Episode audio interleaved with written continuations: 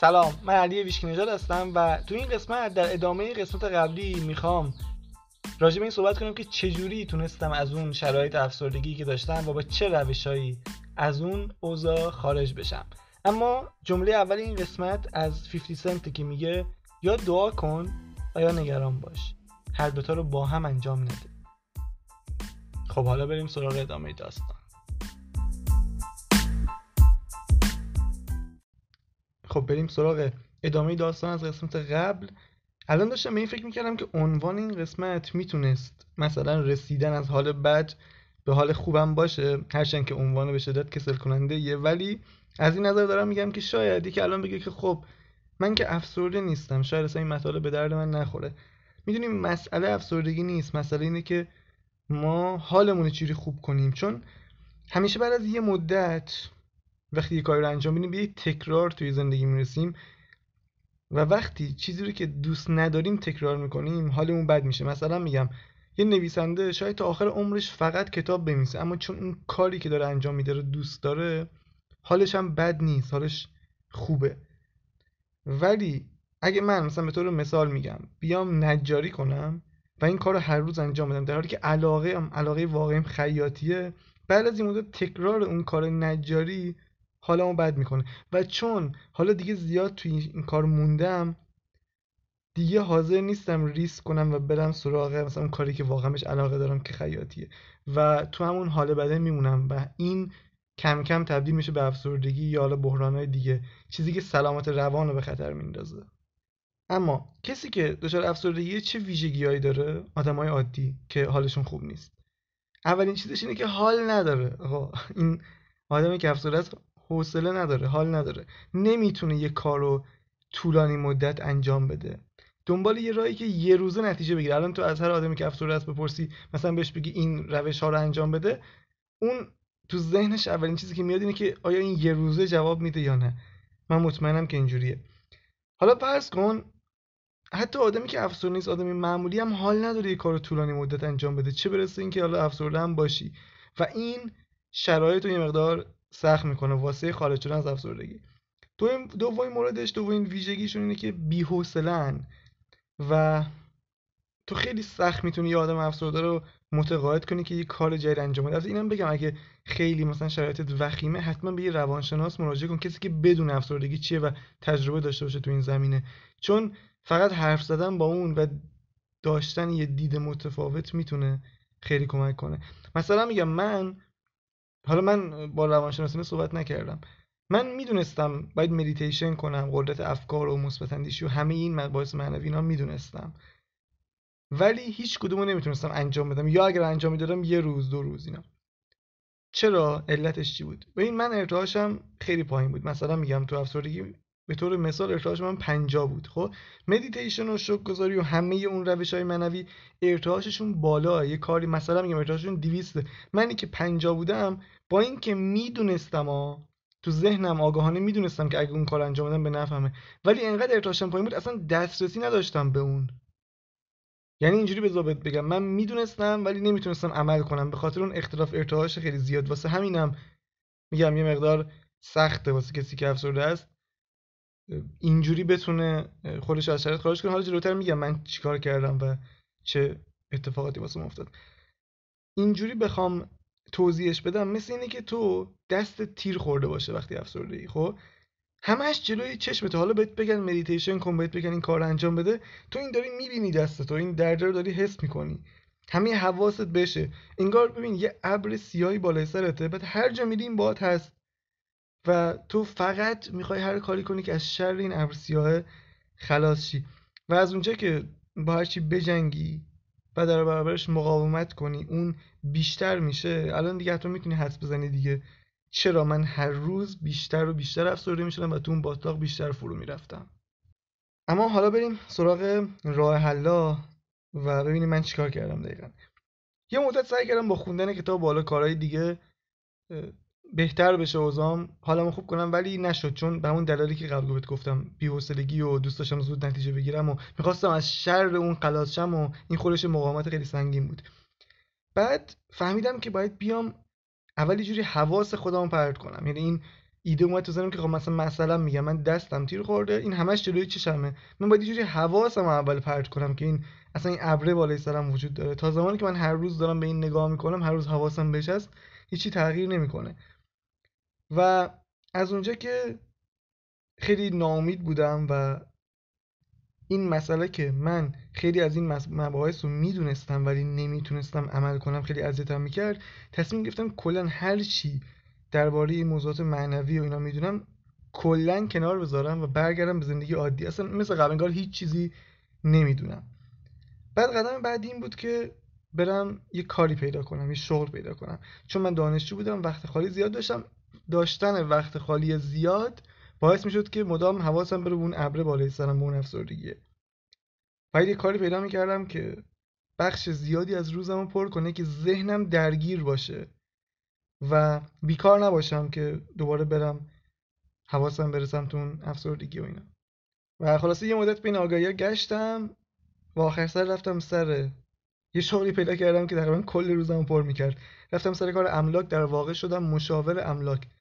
هیچ وقت قبلا انجامش نداده بودم حتی نزدیک بهشم نشده بودم ولی رفتم سر این کار. کلا دو تا کار بود دو تا شغل بود که توی زندگیم همیشه بر اساس شناختی که از خودم داشتم و بر اساس چیزایی که تو زندگیم دیده بودم فکر می‌کردم هیچ وقت من نمیرم سراغ این دوتا شغل. یکیشون همین املاک بود و اون یکی خبرنگاری که یکیشون امتحان کردم.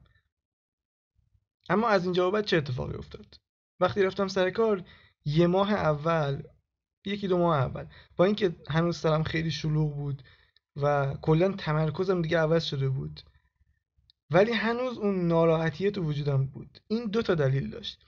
یکی این بود که من رفتم توی یک کار کاملا جدید و کنار یه سری آدم کاملا جدید و این شرایط جدید استرس بود.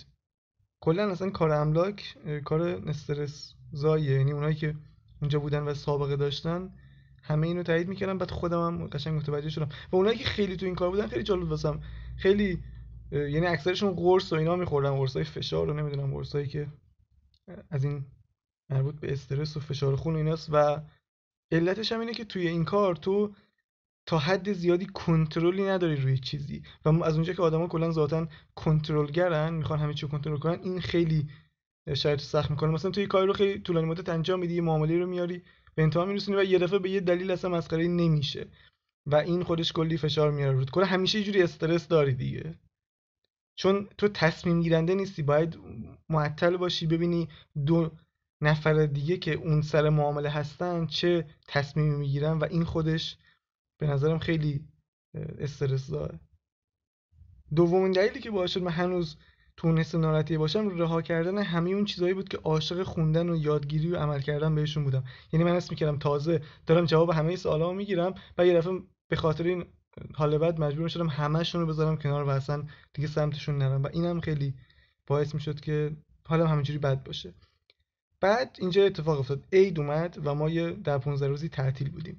این روزا خیلی واسم سخت گذشت. یعنی اصلا یادش میفتم خیلی واسم عجیبه. انگار من اصلا خودم نبودم. انگار از خودم جدا بودم داشتم از بیرون خودم رو می‌دیدم.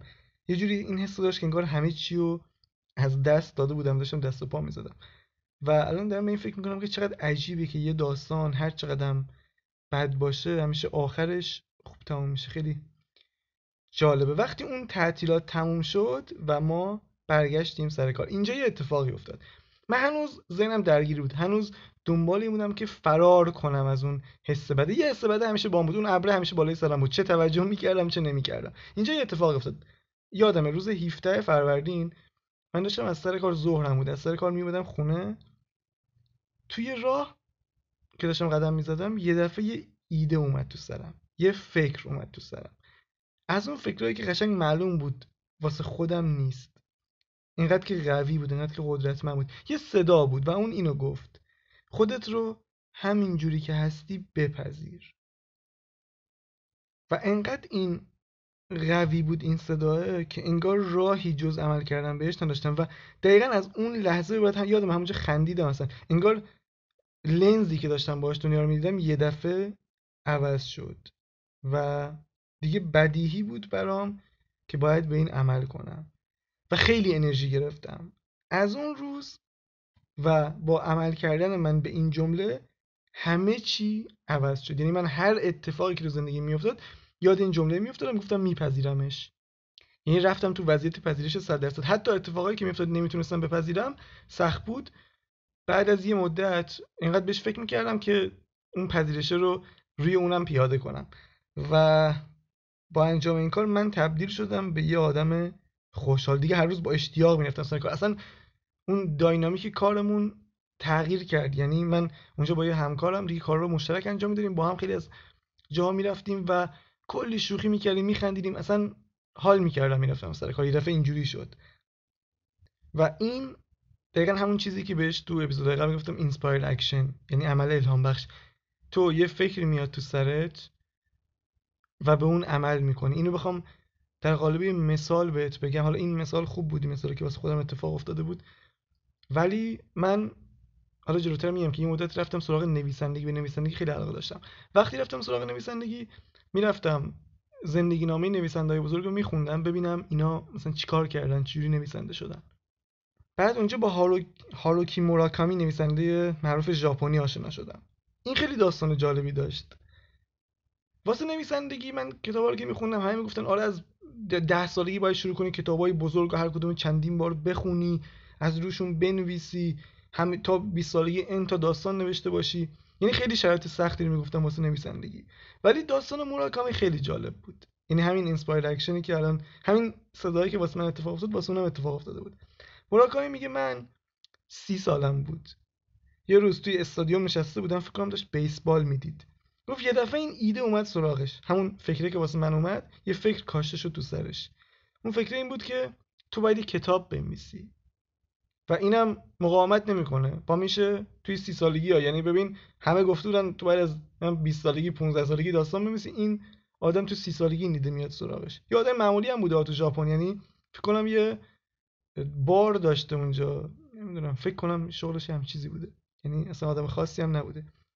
این میره شروع می‌کنه نوشتن کتاب و همون کتاب اولش میتر کنه و الان که از بزرگترین نویسنده‌های دنیا فکر کنم هر سالم یعنی هر دفعه که کتاب میده اون کتاب نامزد نوبل ادبیات میشه. یعنی می‌خوام بگم وقتی اون ایده که از خودت نیست میاد سراغت همون چیزی که الهام بهش میگن اینقدر قویه که اگه بتونی بهش عمل کنی قشنگ میتر کنی و حتی مراکامی هم این کارو کرد و میگم برخلاف همه چیزهایی که گفته بودم تو سی سالگی شروع کرد ولی الان هم یه نویسنده خیلی موفقه. خب حالا دوباره بریم سر داستان خودم. از اونجا که شرایط روحیم هر روز بهتر می‌شد و همه چی خیلی عالی بود ولی کم کم شرایط کاریم یعنی بحث معاملات توی املاک بدتر می‌شد. انگار که اون شغل اون رسالتی که واسه من داشت و انجام داده بود. و من دیگه باید از اونجا خارج می شدم ولی اون موقع هنوز متوجه نشونه ها و مثلا این چیزا نمیشم چون کلا مباحث معنوی رو کلا کنار گذاشته بودم. و در ظاهر همش به بقیه رفیقام همکارام خانواده می‌گفتم که آره من تو این شغل قرار نیست بمونم و زیاد توش نمیمونم این واسه من نیست و فقط یه مدت اومدم و اینا. ولی از اون طرف کنه شده بودم.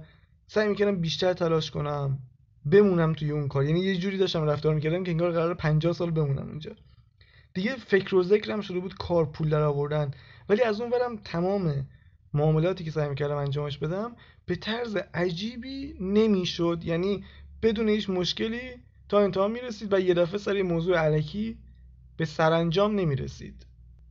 خلاصه هر روز این اتفاقا میافتاد ولی من بازم نمی‌تونستم ببینم که چرا اینجوری من سعی می‌کردم بیشتر تلاش کنم. بعد از اونجا که هیچ معاملی نمی‌کردم سعی می‌کردم از پسندازم استفاده کنم. بعد از این مدت همه پسندازم تموم شد. من شروع کردم به قرض کردن پول از بقیه که فقط بازم اونجا بمونم. و می‌خواستم بیشتر تلاش کنم. بعد یه اتفاقی افتاد اینجا. یه روز شارژر لپتاپ افتاد تو آب و خراب شد. ما کارامون رو با لپتاپ و موبایل انجام می‌دادیم. و من بردم تعمیرش کردم اینا بعد بازم خراب شد و نتونستم شارژر دقیقا مناسب همون لپتاپ پیدا کنم. کلا لپتاپ گذاشتم کنار. و این خودش نشونه بود. دیگه فرض کن خدا دید مثلا من اونجوری حالیم نمیشه. این معاملات به هم می‌خوره حالیم نمیشه. دارم همینجوری ادامه میدم. اول لپتاپم خراب شد. بعد من اینا متوجه نشدم. بعد از یه مدت یه روز صبح پاشدم برم سر کار. دیدم موبایلم روشن نمیشه. این تا شب قبل که داشتم میخوابیدم هیچ مشکلی نداشت. صبح که پاشدم دیدم این دیگه کار نمی‌کنه. به یکی از دوستام گفتم اون یه رفیق داشت که متخصص تعمیر موبایل بود معروفم بود. به اون نشونش دادیم. این گفت که این خرج تعمیر موبایلت زیاد میشه. یعنی اون خرجی که گفت تقریبا اندازه خود قیمت گوشیم بود. من گفتم خود نمیصرفه اینجوری. و کلا گوشی رو گذاشتم کنار دادم به پدرم. بعد ولی خب بازم اینجا ناامید نشدم. ما همه کارامون رو با موبایل انجام می‌دادیم. ثبت آگهی تماس ها همه چی با موبایل بود. ولی من به جای اینکه بازم اون کار رو ول کنم متوجه این نشونه بشم رفتم یک تبلت از دوستم گرفتم و بازم هر روز می‌رفتم سر کار. حالا علتش چی بود؟ یعنی الان می‌تونم ببینم که چرا من این کار انجام میدم. ببین بعد از یه مدت که سالن کار بودم یه پرستیژی پیدا کردم. سرم همیشه شلوغ بود گوشیم همش زنگ می‌خورد. بعد اکثر سازنده های معروف شهر رو میشناختم اونا منو میشناختن و این بهم احساس مهم بودن می‌داد احساس قدرت می‌داد و من نمی‌خواستم اینو ولش کنم. یه جوری ناخداگاه بود. می‌دونی؟ بعد نمی‌خواستم اون پرستیژه از بین بره و علتش این بود که من اون کارو ول نمی‌کردم. هر اتفاقی میافتاد من بازم می‌رفتم سر کار. پول قرض می‌کردم از بقیه می‌گرفتم ولی کارو ول نمی‌کردم. این همین اتفاق افتاد. ولی من همچنان ادامه میدم ولی اینه که گفتم این نکته جالب یادم در مورد قضیه موبایل که این که میگم اینم نشونه بود. علتش اینه که گفتم به اون تعمیر کار نشون دادم. خیلی فنی بود و خفن بود و گفت این کلی هزینه داره و اینا. من بیخیال تعمیر شدم. گوشی رو دادم پدرم. من چند ماه بعد که از سر کار اومدم بیرون بابام این گوشی رو برد پیش این نفر که تعمیر کنه و طرف با پنجاه هزار تومن گوشی رو تعمیر کرد و گفت اصلا این مشکل خاصی هم نداشته. و هنوز که هنوزه بابام داره از اون گوشی استفاده می‌کنه بدون هیچ مشکلی. من گفتم واو این دقیقا اون خراب شدن گوشی نشونه بود که با تو عجب کنه هستی. پاشو برو به کارت دیگه. دیگه گوشی تو لپتاپ و همه چی از دست دادی بازم موندی اینجا. ولی من میگم اصلا به این چیزا حواسم نبود نشونه اینا حالی نبود. چون فراموش کردم همه اون موضوعات معنوی رو. خلاصه کار به جایی رسید که دیگه من ورشکسته کامل بودم. همه پسندازم تموم شده بود. از بقیه هم پول قرض کرده بودم. دیگه هیچ پولی نداشت. یعنی هزار تومان روز آخری که من از اون کار دیگه مجبور شدم بیام بیرون اینجوری بود که من اونجا اینجوری بود که حقوق ثابت نداشت. تو هر موقع که معامله می‌کردی درصد می‌گرفتی. و کلا اونجا هیچ کس معامله خاصی نداشت. ولی دیگه اوضاع من اینجوری شد که دیگه هیچ پولی نداشتم. بدون هزار تومان پول روز آخر از اونجا اومدم بیرون. یه جوری دیگه همه راه ها رو رفتم دیدم نتیجه نمیده دیگه اومدم بیرون. یادم قشنگ تابستون بود. اوایل وسط های تیر بود. و دانشگاهم تعطیل بود و از اون کار اومدم بیرون رفتم خونه. حالا شرایطی که توش بودم این بود. تابستون بود تعطیل بود هیچ پولی نداشتم. هیچ کاری واسه انجام دادن نداشتم. هیچ ایده ای واسه آینده نداشتم. و هیچ جایی هم نمی‌تونستم برم چون هیچ پولی نداشتم. پس دو ماه وقت داشتم و اون دو ماه من کلا خونه بودم. حالا چیکار کردم اون دو ماهو؟ ما خونمون یه حیات داریم که کلی درخت میوه و انجیر و این چیزا هست. من کل اون تابستون رو می‌رفتم زیر اون درختها مینشستم و شروع کردم دوباره به خوندن اون کتاب های معنوی. یعنی برگشتم به اون مسیر. ولی این دفعه یه فرقی داشت. فرقی چی بود؟ من قبلا اون ابره بالای سرم بود افسرده بودم. ولی از وقتی که رفتم سر کار انقدر دیگه سرم شلوغ شده بود دیگه حسم عوض شده بود و به خاطر اون ایده که اومد تو ذهنم که خودت همونجوری بپذیر من یه جوری این افسردگی رو کنار گذاشته بودم. هنوز احساسم خوب نبود ولی به وضعیت صفر رسیده بودم. دیگه نه منفی بودم نه مثبت. و حالا دو ماه وقت داشتم. هیچ جایی هم نمی‌تونستم برم. شروع کردم دوباره خوندن اون کتابا و زیر درخت می نشستم مدیتیشن یعنی هر روز من روزی دو بار مدیتیشن یه بار صبح یه بار شب. و همینطور صفحات صبحگاه. یعنی این روتینی بود که من هر روز تو اون دو ماه انجام می‌دادم. یه جوری اون دو ماه برکت بود واسم دیگه. یه جوری اون اتفاق همه افتاد که من دوباره برگردم به این مسیر.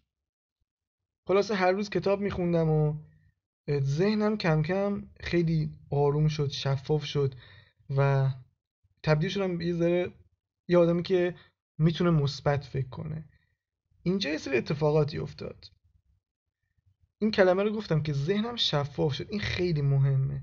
تو وقتی یه مدت با خودتی و مدیتیشن می‌کنی و تو طبیعت هستی این شفافیت میاد سراغت. این شفافیت واسه من چیکار کرد؟ به من این قدرت رو داد که انتخاب می‌تونم بکنم. یعنی من تا قبل از اون هیچ گزینه جلوم نبود. گزینه این بود که مثلا ارشدمو باید تموم کنم بعدش برم سر کار کاری که مرتبط با رشته تحصیلیم باشه. ولی اون دو ماه که من کتاب میخوندم و مدیتیشن می‌کردم و هر روز صفحات صبحگاهی مینوشتم ذهنم خیلی آروم شده بود. قشنگ می‌تونستم اتفاقات رو از دید بالاتر ببینم. همه اتفاقاتی که تو زندگیم داشته میافتاده رو می‌دیدم که چوری داره بهم کمک می‌کنه که به سمت یه مسیری کشیده بشم. و از اونجا بود که فهمیدم با من می‌تونم انتخاب کنم. من می‌تونم انتخاب کنم که ارشد رو ادامه بدم یا نه. من می‌تونم انتخاب کنم که چه شغلی داشته باشم. تا قبل از اون فکر می‌کردم که نه حتما باید برم تو زمینه کاری تو زمینه که درس خوندم یا برم کارمند جای بشم. یعنی کارمندی اصلا رویای من بود. اینجوری بذار بگم راحت بگم. و این حق انتخاب بزرگترین چیزی بود که تو زندگیم اتفاق افتاد. و اونجا بود که از خودم پرسیدم با من به چی علاقه دارم؟ اگه منو رها کنی فرض کنی که این دنیا هیچ سیستم خاصی سیستم پولی و مالی نداره دانشگاه وجود نداره. من چه کاری رو انتخاب می‌کردم؟ جوابم نویسندگی بود. من به نوشتن خیلی علاقه داشتم. وقتی نوشتم خیلی حس خوبی پیدا می‌کردم.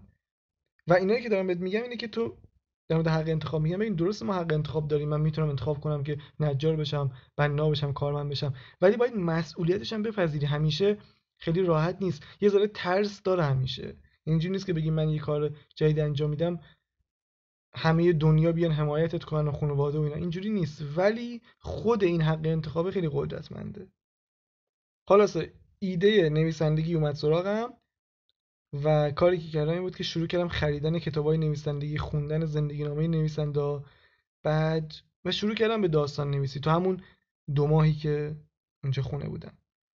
و حالا نگاه کن چجوری همه اینا اون شفافیت ذهنیه اون ایده اولیه. من الان دیگه اون کار نویسندگی رو مثل قبل ادامه نمیدم. هرچند میمیسم ولی نه مثل قبل که داستان میمشتم بعد از این مدت که نویسندگی رو انجام دادم یه ایده جدید اومد سراغم. این که من یه سایت بزنم سایت شخصیم و مقاله بنویسم توش راجبه اون موقع من خیلی در مورد روتینای صبحگاهی میخوندم. اصلا خیلی درگیر این چیزا بودم مدیتیشن صفحات صبحگاهی. گفتم خب من این چیزا رو که بلدم بیام در موردش مقاله بنویسم یا در مورد فیلم ها سریال ها مستندای خوبی که می‌دیدم.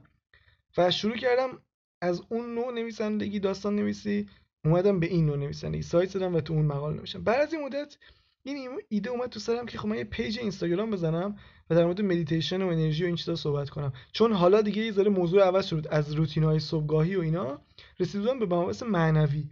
و بعد بعد که پیج اینستا رو زدم بعد از یه مدت با یه آدم فوق العاده آشنا شدم.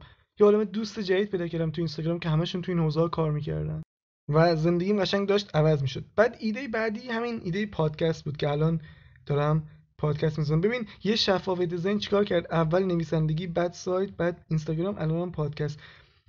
باور کن که دارم بهت میگم من هیچ وقت فکر نمی‌کردم که یه روز من بیام راجع به این موضوعات حرف بزنم. اصلا می‌دیدم کسی داره این حرف می‌زنه گفتم خدایا این طرف چی راجع به این موضوعات حرف می‌زنه؟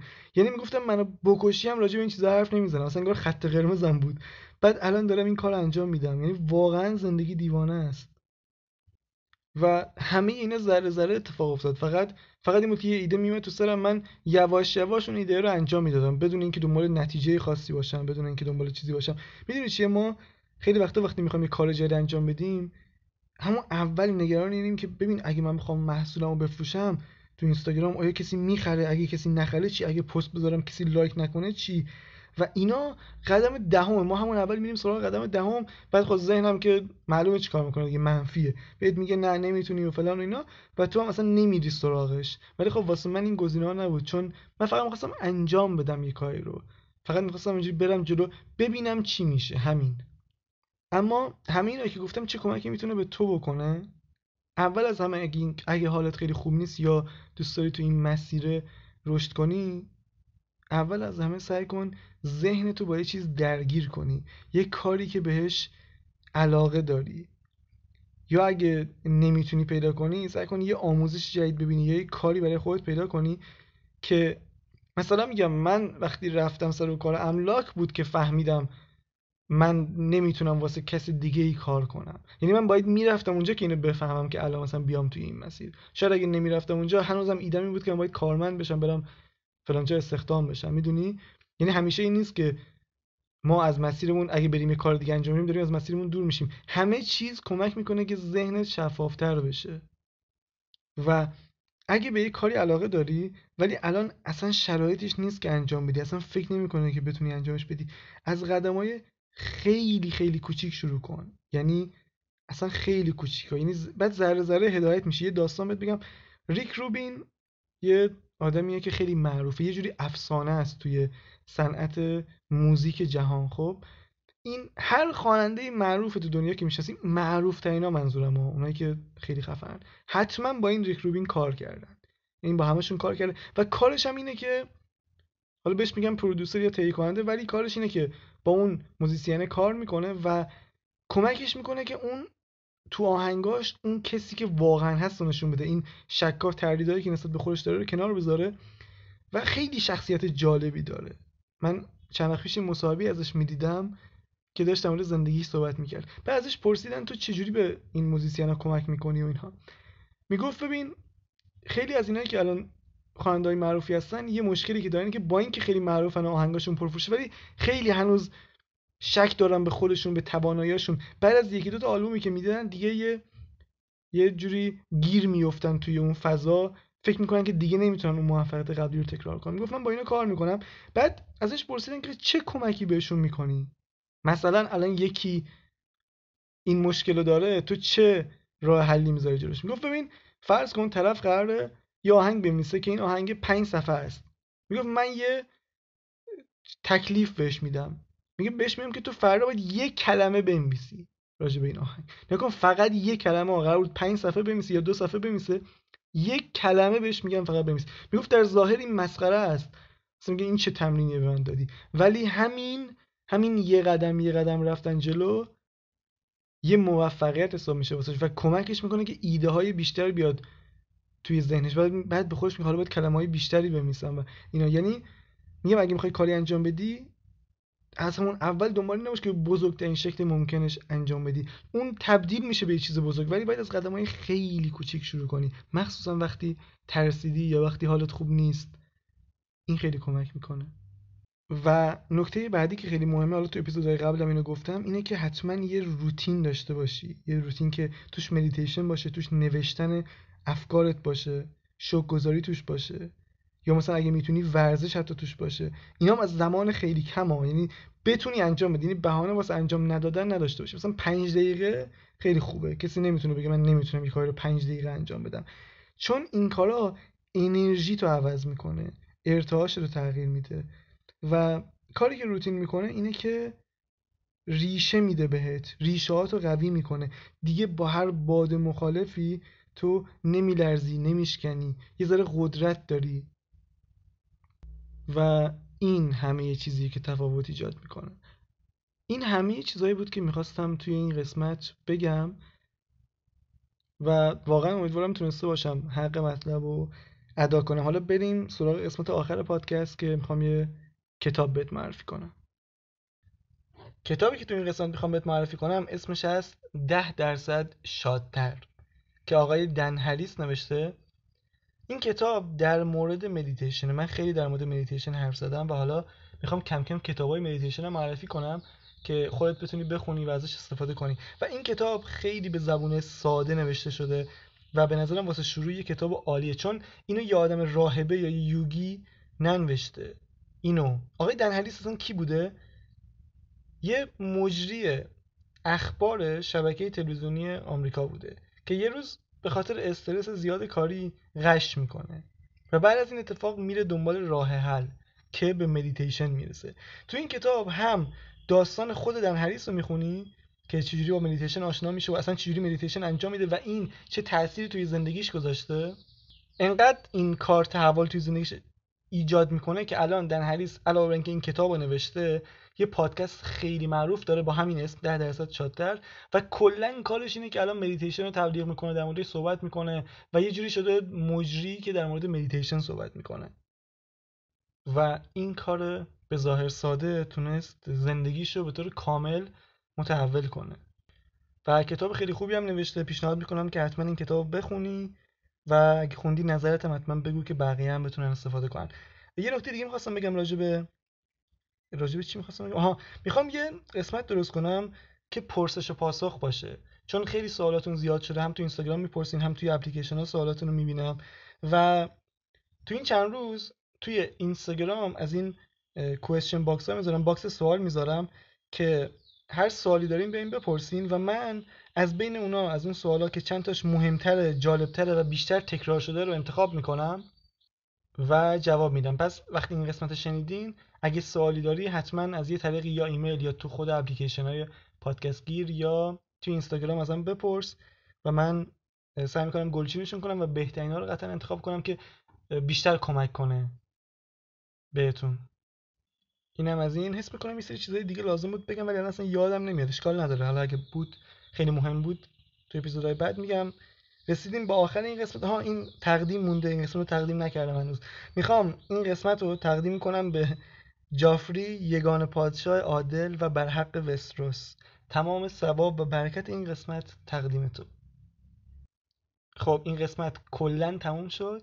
پس باقی بقایتان.